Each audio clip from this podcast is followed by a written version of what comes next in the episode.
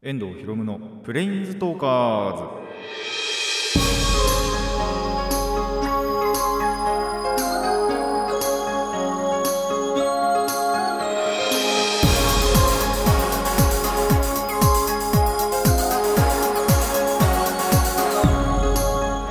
ラジオの前の皆さんこんにちは。遠藤ひろむのプレインズトーカーズパーソナリティの遠藤ひろむです。この番組はマジック・ザ・ギャザリングのプレインズウォーカーたちがさまざまな世界へ旅できるがごとくさまざまな話をしようという番組です。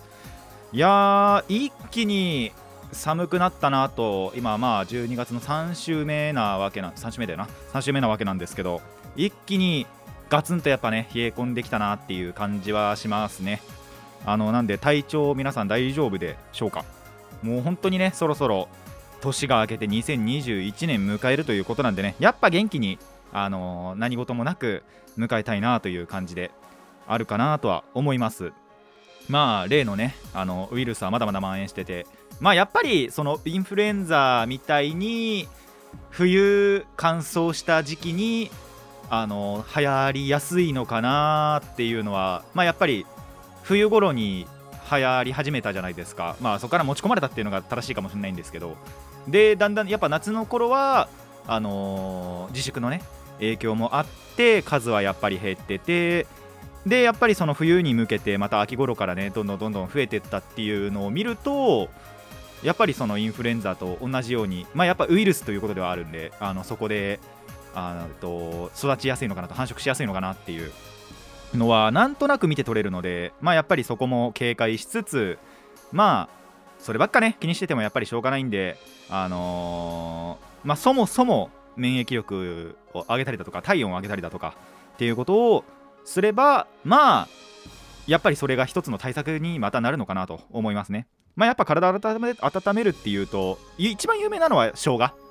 がやっぱ体温めたりっていうのは効果があったりするらしいのでまあでもやっぱり他にもね絶対あると思うのでそういうのも調べていただいて免疫力つけてまあウイルスどころかね、まあ、風邪とかそういうのにも気をつけていってで、えー年を迎え新しい年をね新年を迎えられるといいんじゃないかなと思います。それでは、えーラジオの方始めていきましょう。遠藤ひろむのプレインズトーカーズ。今回もレッツプレインズトーク遠藤ひろむの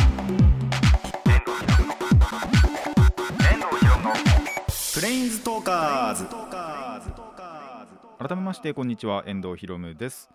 いやーやっぱ最近その自粛とか関係なくですねもう YouTube 見ることがすごい多くなって本当に以前よりもめちゃくちゃ YouTube 見てるなってあの自覚があります。まあそれも言うのもあのーまあ前にもねちょっとお話ししたと思うんですけどあのバーチャル YouTuber まあ俗に VTuber って言われますけど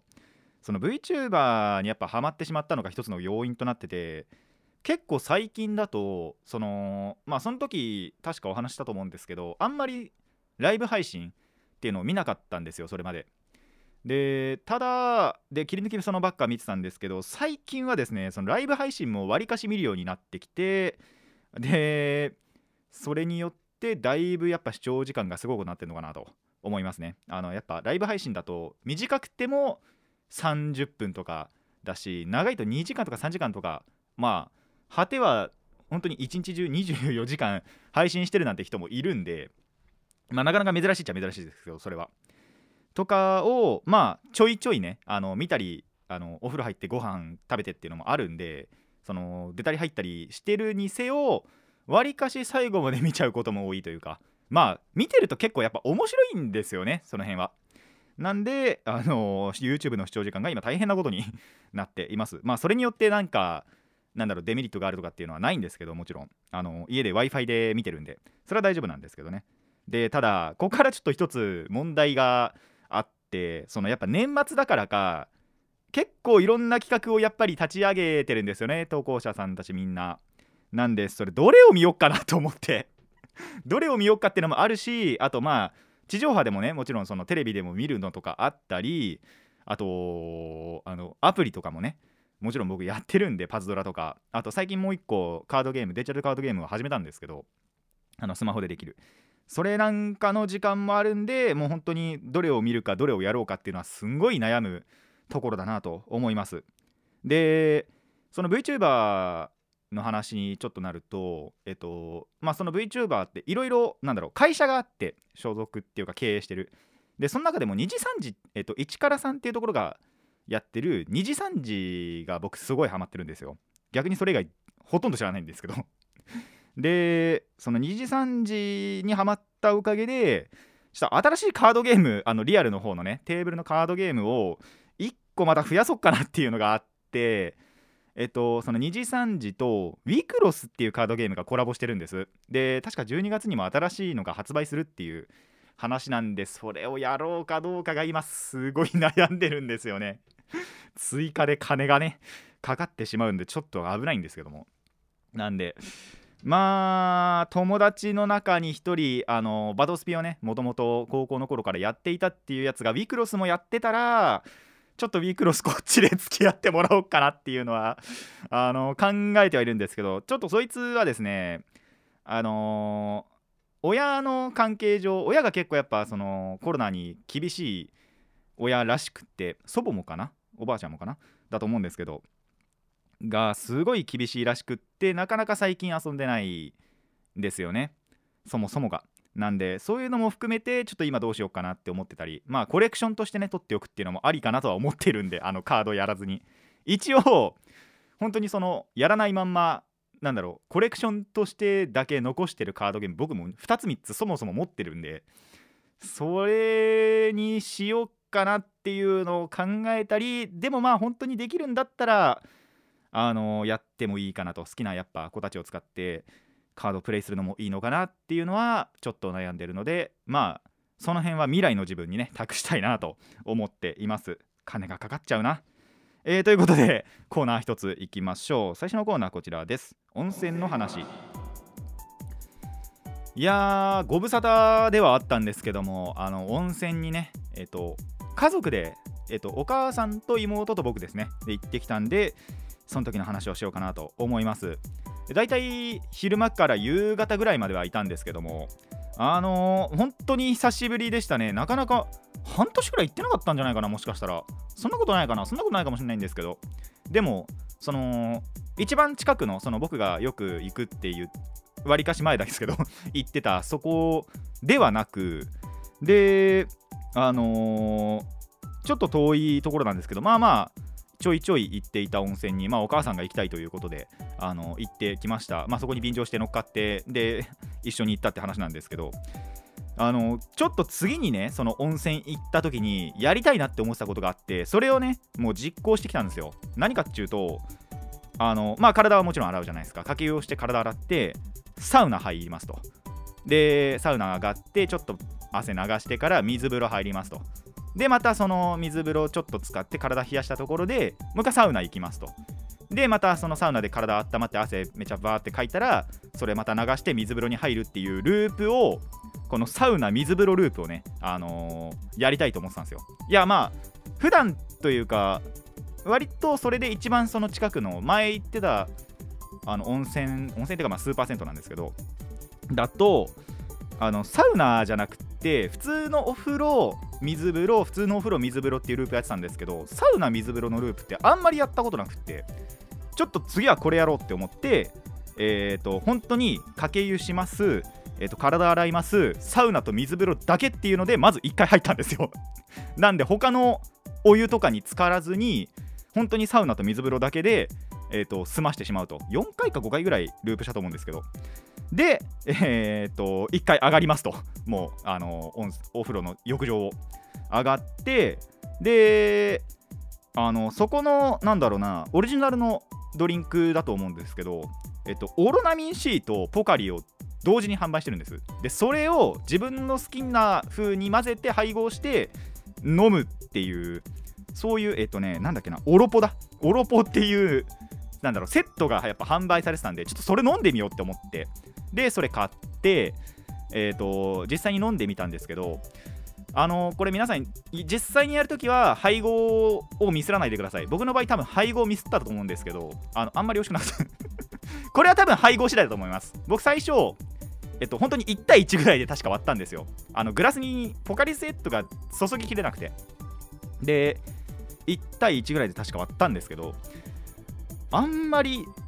美味しくはないな。あの栄養補給はやっぱりできるんですよ。それこそそのサウナですごいあの汗かいてるんでミネラルとかが全部失われてるんで。それの、えー補給はまあできたのかなと。まあ結局あの全部飲んだんですけど割り切って。あのオルナミン C とポカリあのーぜひね皆さんも試してみてください。で配合によっては多分美味しいと思うんで2対1かな多分。ポカリ2のオロナミン C1 だと思うんですよ。おそらくはね。ただ僕それ1対1で割っちゃったんでオロナミン C 強すぎて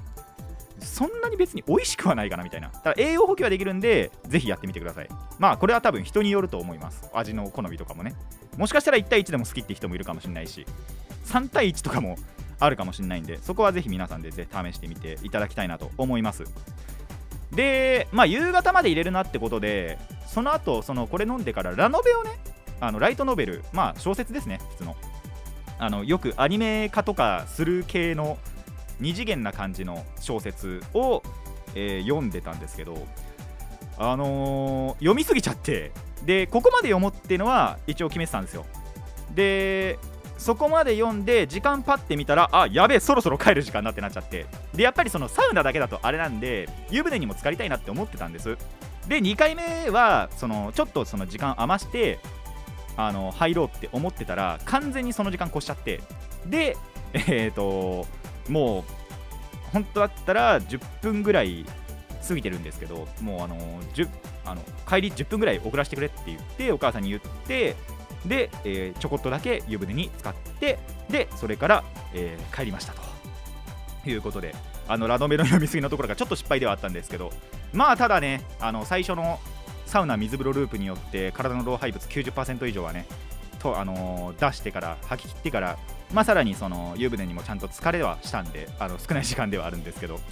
まあそれによってねあのー結構健康体な体にはなってんじゃないかなと思います。まあオープニングでねあの生姜の話とかもしましたけどもやっぱり温泉でも体温められますし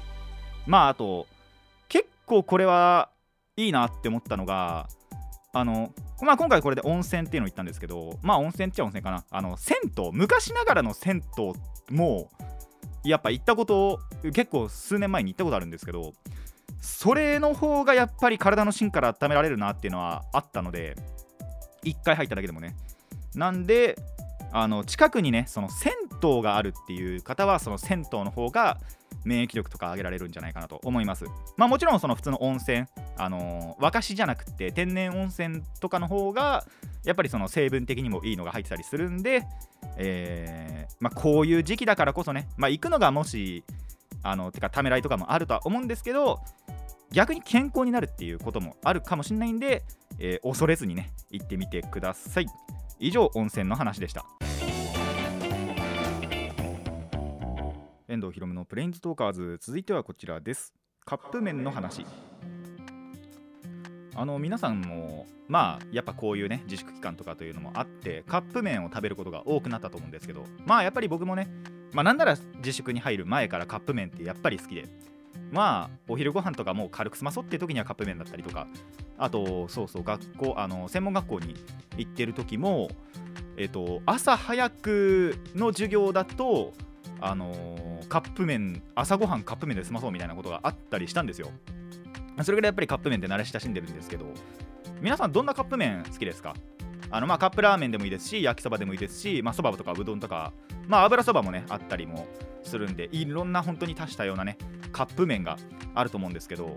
最近ですねついに手を出したカップ麺がありましてなかなかやっぱね高かったりするんで手出しづらかったんですけど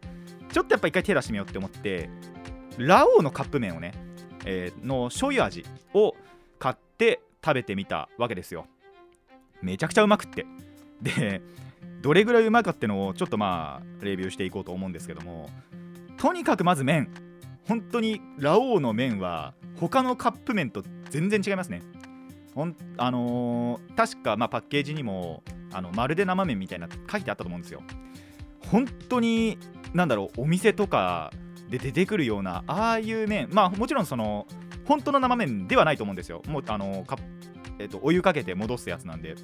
それは確かにその生麺ではないんですけど。でも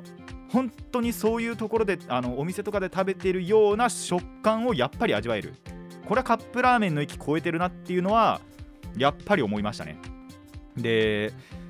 あのもう一つがこれあの僕醤油ラーメン食べたからなんですけどチャーシューが乗ってるんですよ。このラオウの醤油ラーメン。で他のカップラーメンもやっぱチャーシューついてるのってまあもちろんあるじゃないですか。まあ醤油ラーメンが主だと思うんですけど醤油ラーメンとか豚骨にも乗ってる時はあるかな？ってあると思うんですけどこのチャーシューもラオウはやっぱり一味違うと。普通のやっぱチャーシューって結構薄いじゃないですか。でちっちゃいじゃないですか。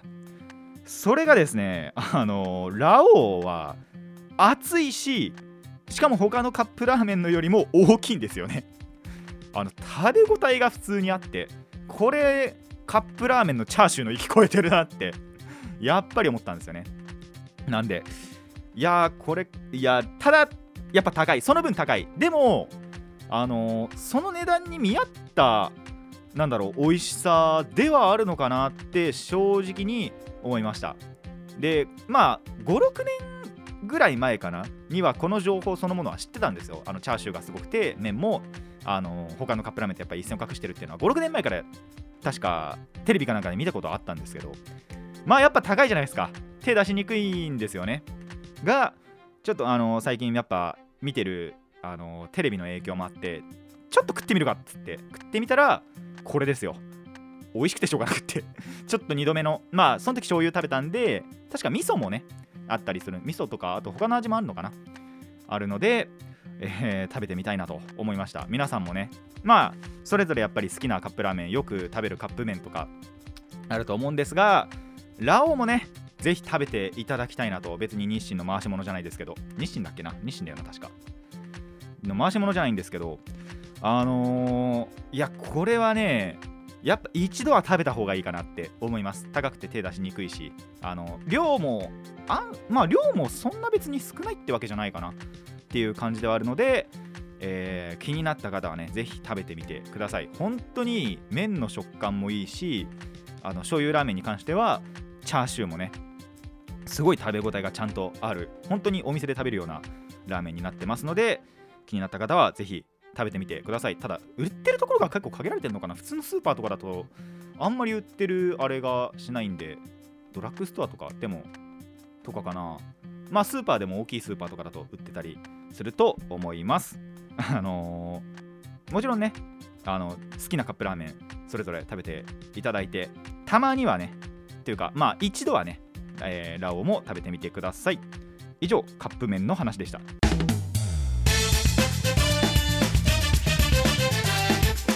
遠藤ひろむのプレインズトーカーズ。続いてはこちらです。カードゲームの話。つごってあの前回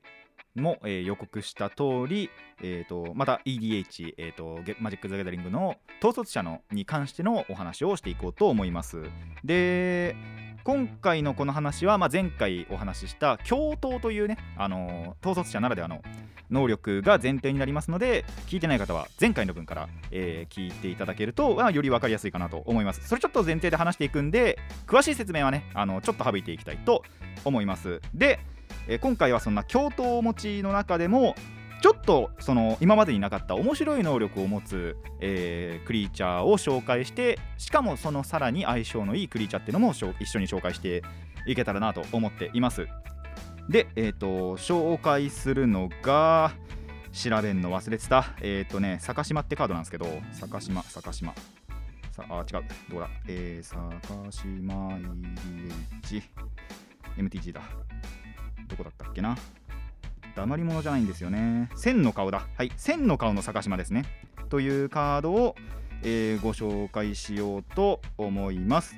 こいつの能力なんですがどこ行った？あいたいたいたいた。えー、っと3マじゃ4マナですね。青の4マナで、えー、とパワータフネスは31というクリーチャーでで伝説のクリーチャーなんでもちろんその統率者として指定できますと。であなたは千の顔の坂島をこれがそれが持つ他の能力を持つことを除き他のあなたがコントロールしているクリーチャーのコピーとして戦場に出しても良いと。まあその出てくる時にすでに場にあるクリーチャーのコピー同じカードとして出てきますよという効果。これの能力自体は MTG にはまあ他にも存在するんですけどもその下の能力がもう一個面白くってえーあなたがコントロールしているパーマネントにはレジェンドルールは適用されないというテキストがありますと。これどういうものかって言いますとこの今の MTG におけるレジェンドルールっていうのが存在しまして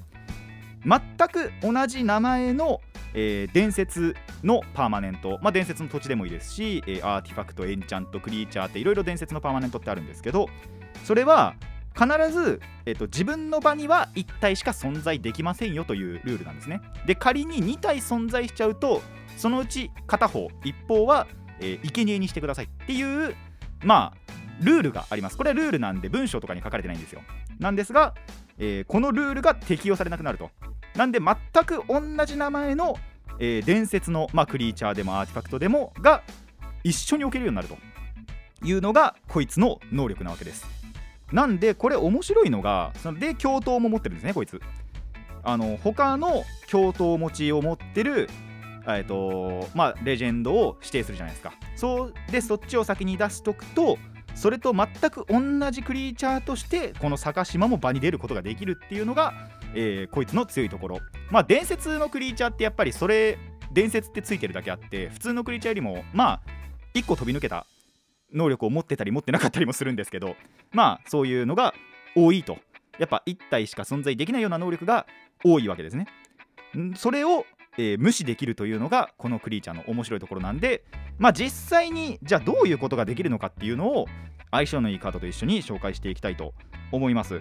まず1つまあえっ、と2枚一緒に紹介したいんですけど紹介したいのがえっ、とあえっ、と今回そのレジェンズ新規この統率者レジェンズで新しく千の顔の坂島ってできてるんですけどそのレジェン統率者レジェンズの新しいカード限定そこから出た新規限定プラスまあ共闘持ちに絞って一緒にえー、と統率者にするコマンダーとして指定するっていうことを前提として絞って紹介していきたいと思います。もちろんその共闘を持ってなくて、まあ、メインの方のデッキに入れてそれでも相性のいいカードっていうのがもちろんありますしあと、まあ、共闘持ちの中でもこのレジェンズからの新規じゃないっていう、えークリーチャーたちもいますのでまあそことかも調べていただいて一緒に組み合わせていただけるとより強くなるのかなと思うのでそこは、えー皆さんで各々で自分の好きな組み合わせをね模索してみてください。でそこに絞って、えー、とご紹介していくとまず紹介したいのがイクシドールの理想アクローマと、えー、クローサの新炭カマール。これちょっとタイプが似てるので一緒にご紹介させていただきます、えーアクローマの方はですね伝説のクリーチャー白のクリーチャーで、えー7マナの、えーパワータフネスどこだ？66ですね。でえっ、とこいつ自身が飛行先制攻撃警戒トランプルってまあいろいろ能力があるんですけどさらに各戦闘の開始時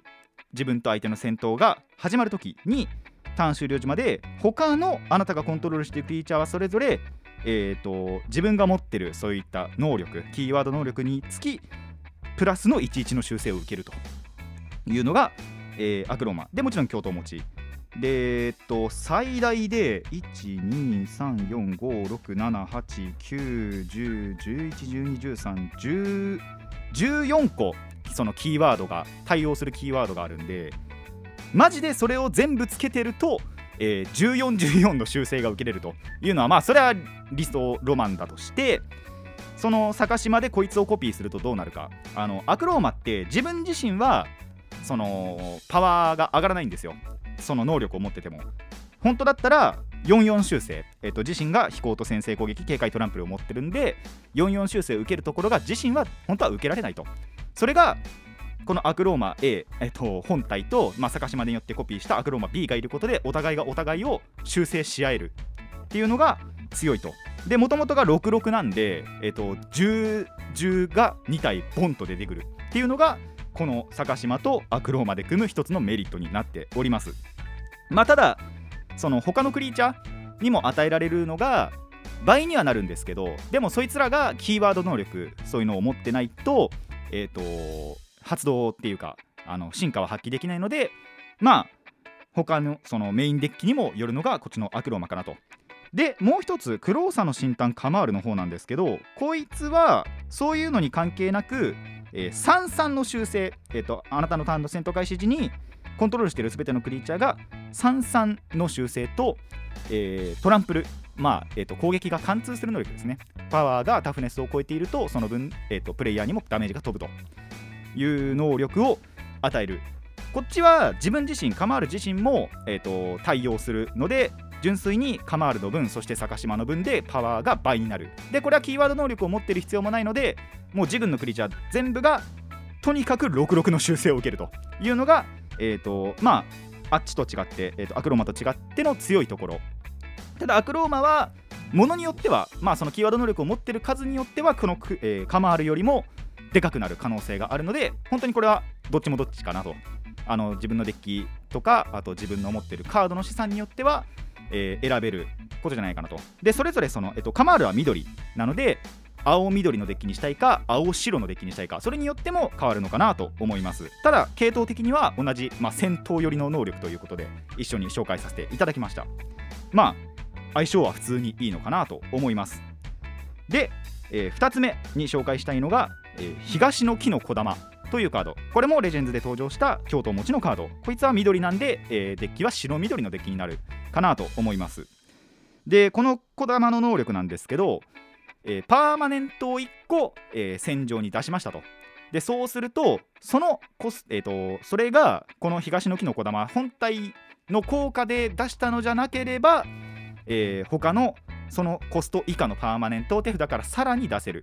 まあ分かりやすくと6マナのパーマネントを手札から出しました。でこれは小玉の能力で出たやつじゃないんでじゃあ5マナのまたパーマネントまあ5マナ以下のパーマネントを出しました。ただこっちは今東の木の小玉で出した方ですね。5, の5のやつは。なんでこれここからループはできないというのが、えーこれも AB いると実は無限ループになると。例えばまあじゃあ普通の本体東の小玉 A の効果で1個なんか出しました。5マナを出しました。で一応そのマナコスト以下なんで5マナから5マナ出してもいいんですよ。でじゃあその坂島のコピーの方で5マナを出しましたと。そうするとこの B で出した方の効果って A の方で出した効果じゃないですコピーの方で出した効果じゃないんでまたその5マナ以下を出せる。っていうのが、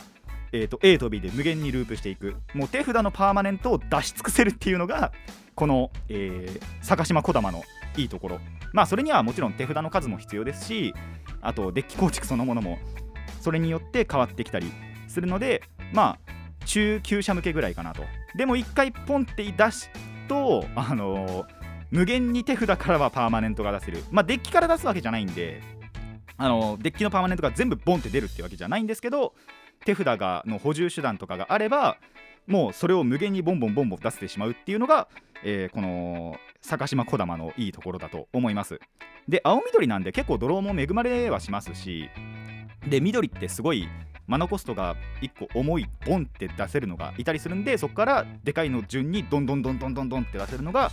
このデッキの面白いところなので専用構築は必要かなとも思うんですがでもやる価値はある、えー相性のいいレジェンドだと思います。最後に紹介するのが親指なしのクラーク。これももちろんレジェンズ新規で京都を持ち、えー、とデッキ、えー、とそいつクラーク自身が赤なんで青赤の、えーデッキになると思います。こいつの能力なんですけど、えーインスタントとかソーサリーまあ1回きりの呪文ですね。を唱えるに際しコイントスを行いますと。でそのコイントス表か裏か当てることができればそれをコピーする。で外れると、えー能力を解決せずに手札に戻す。っていう能力です。まあ純粋にまずクラーク出します。で坂島出します。クラークのコピーになりました。でそうすると えっ、とでインスタントかソーサリー何か何でもいいから唱えますと。コイントスします。えっ、と外れました。でももう一回コイントスできます。っていうのがこの坂島クラーク。これ多分一番有名なえっ、と組み合わせで。でドブンな方法があってすごい面白いのが例えば、えークラーク坂島って、まあ、スタックを積みました、えー坂島の方でコイントスを当てます。でクラークの方でコイントスを外れました。そうすると1回分解決坂島の分で解決して能力は起動してでクラークの方で手札にまあ解決しないとはいえ手札に戻る。そうするとまた唱えられる。で、えー、と外す当てるっていうのを繰り返すとなんと無限に同じカード操作リーかインスタントが打ててしまうと。まあこれはもちろんそのコイントスによるね成功のあれがあるんですけど成功か失敗かっていうのはあるんですけどそういった面白いこともできてしまうというのがこの坂島クラーク、まあ、チャンスが増やすそのものも増やせますしえーそういった土分なことが起こる運によってはねっていうのが坂島クラブの面白いところだなと思いますはいこんな感じでですね本当にこの坂島ってそのレジェンドルールを無視するということによってあのーいろんなねコンボができたりだとか面白いその組み合わせができたりするんであのー他にもね相性いいのはたくさんいますのでメインデッキまあ他の京都レジェンズ以外の京都を持ちともども、えー探してみてそして、えーデッキ組んでいただけると、えーより EDH 逃走車戦が楽しめるんじゃないかなと思います。ぜひ試してみてください。以上カードゲームの話でした。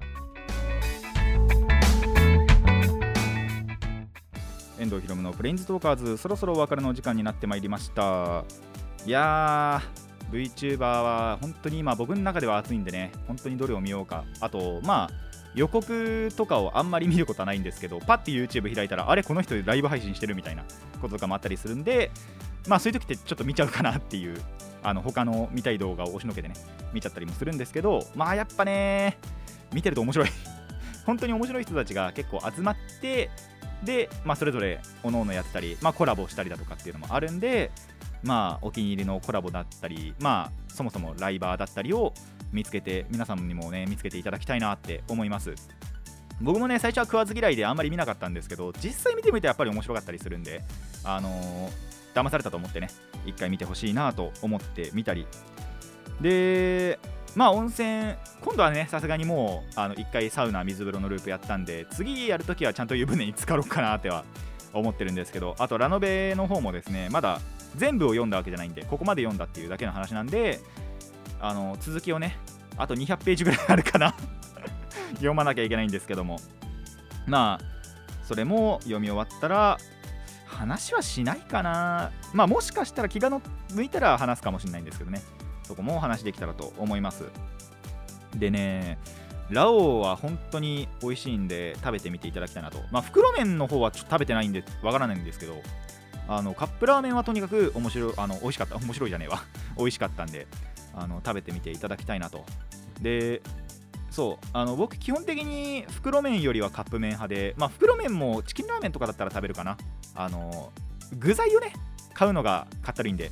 だからカップラーメンにしちゃうんですよね。ただ袋麺も多分美味しいと思うのでまあ皆さん好きな方を 選んでいただけるとあのいいのかなと思います。あの袋麺を買うなっつってるわけじゃないしカップラーメンだけを食えっつってるわけでもないんであのぜひね好きな食べ方をしていただきたいなと。あくまで僕は僕個人としては、えー、と具材を買うのが本当にかったるい。その分の金を使うんだったらカップラーメンでいいっていうだけの話なんで、えー皆さんもそれぞれ食べたい食べ方をしてみてください。で、えーとまあ、最後の話に関しては、まあ、そもそも統率車線をしないっていう方だとか、まあ、MTG そのものをしてないっていう方にはねもう全く伝わらない内容ではあったんですけども、まあ、やってる方にとってはねあの面白い話というかまあ坂島クローマって僕パッと見てこれ絶対強えよなって思ったんですけど意外とそんなに取り上げてる人は多くない。やっぱり坂島クラークが